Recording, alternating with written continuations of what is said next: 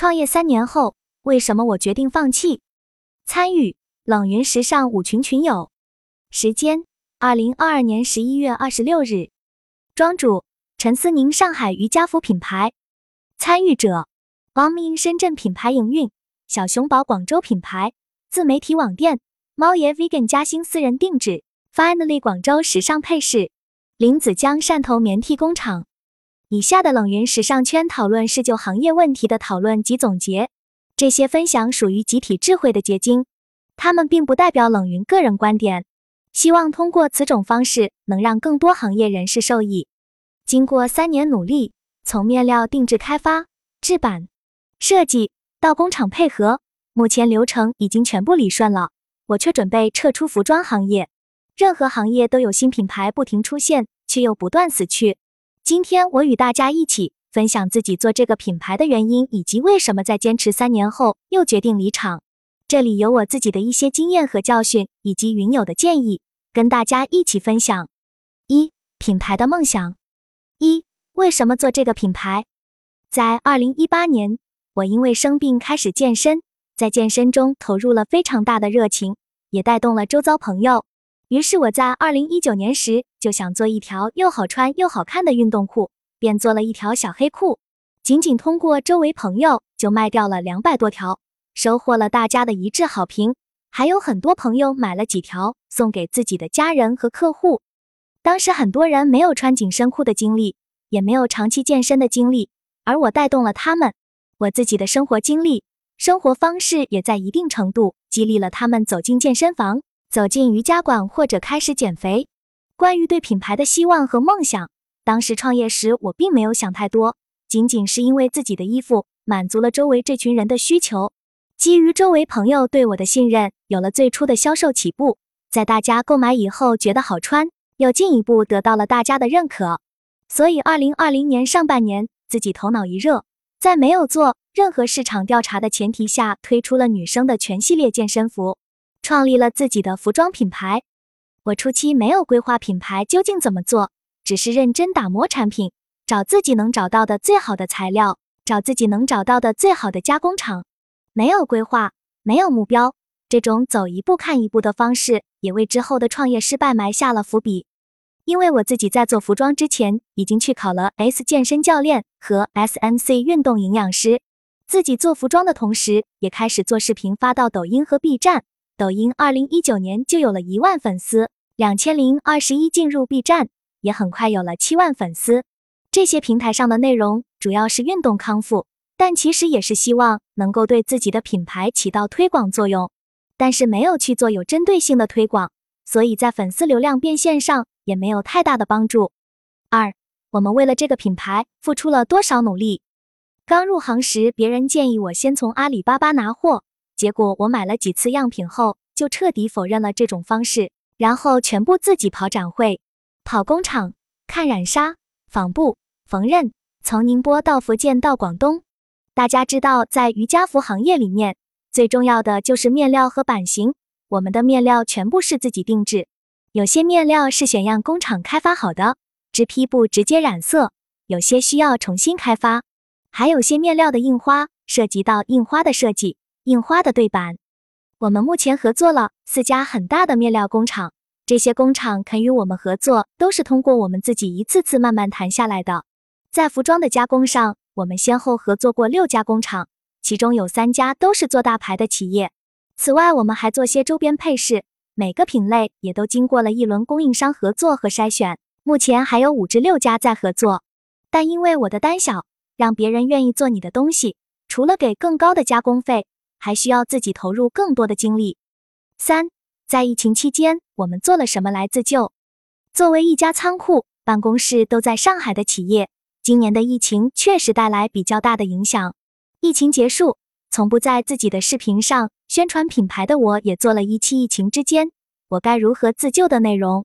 但是，我们从二零二一下半年开始准备的两千零二十二的春夏产品，因为季节、天气等各种原因。变成了库存。作为行内人，大家都知道鞋服行业最麻烦的是怎么处理库存商品以及库存面料，有专门的收库存人回收，不过回收价格较低。云友建议通过抖音团购处理，现在的确是一种可取的方式。二、创业失败的原因，在品牌建立之初，我没有进行商业上的规划，没有想着以赚钱为主，因为我自己是连续创业者，有名下的另外公司对这个品牌持续输血，所以当时完全没有考虑成本，一心只想着做最好的产品。这可能是导致我失败最重要的原因。导致我创业失败的另一个重要原因是自己的时间跟不上。我既要保持 B 站内容的更新，还需要学习服装的短板知识。对于我来说，时间确实是很重要的一块成本，而我的时间完全不够用，我把战线拉得太长了。另外，自己在做一盘货的时候，缺少商品企划、商品结构、商品定价、商品上新节奏。商品数据分析，在销售过程中也缺乏数据的管理分析能力，对成本和销售价也不够敏感。在产品设计上，我更多考虑的是自己的喜好，但自己喜欢的不一定是消费者喜欢的。成本控制很重要。典型的瑜伽裤加工费用一般在十五元左右，大单时单件加工费用可以控制在八元以内。实际上，我的加工费在八十元左右。我们的布料合作工厂客户客单价都在四百至五百左右，我们的客单价在两百元以内，也用跟他们的一样的布料，包括缝纫线都使用高氏线，所以我的单件成本都是在一百二十元以上，而其他人家在二十至三十元，并且我比较缺乏爆品思维和爆款的后续生产准备。二零二零年第一批货出来的时候，有几个款还卖得不错，结果很快出现断码。工厂加单货品没有及时跟上，导致款断掉了。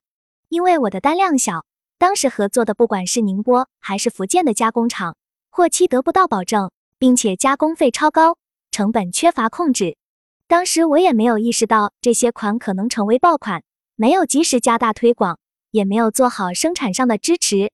如果初创业，大家可以吸取我的经验教训，先找一个小的工厂，但要把质量标准列清晰，卡严格一点。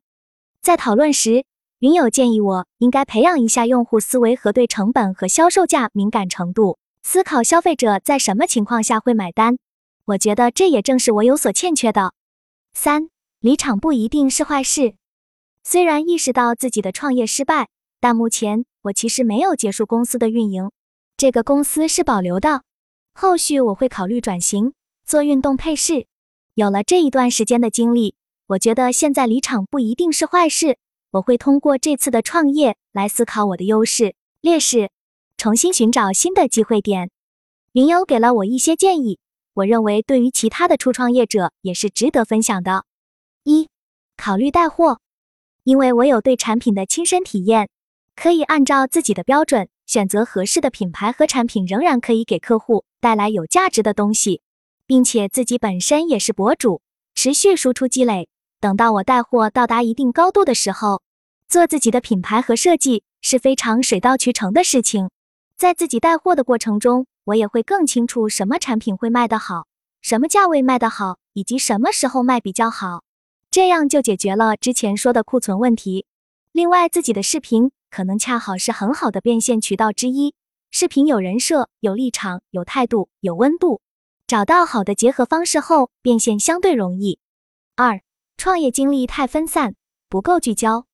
目前我要学会利用各方面优质资源，做自己喜欢的事情。比如自己喜欢做设计，就可以主要做设计。现在自己在整个品牌发展的各个环节都参与度很高，精力比较分散。但要利用自己的优势和资源，而不是拼命的补短板。每个人都不是全才，需要找到互补的合作伙伴。三，没有考虑合适的渠道。由于自己对衣服的细节和体验的要求很高，所有自己做的衣服一定不差。品牌小而精也是目前的趋势，自己可以寻找一个熟悉供应链的合伙人，专注于渠道。四、打造单品思维。通常初创品牌担心库存，会多做几个颜色。其实这种做法不一定可行，更提倡单品爆品思维。对于个人创业或者小品牌而言，单品爆品容易成功。可以考虑这个方向的配饰。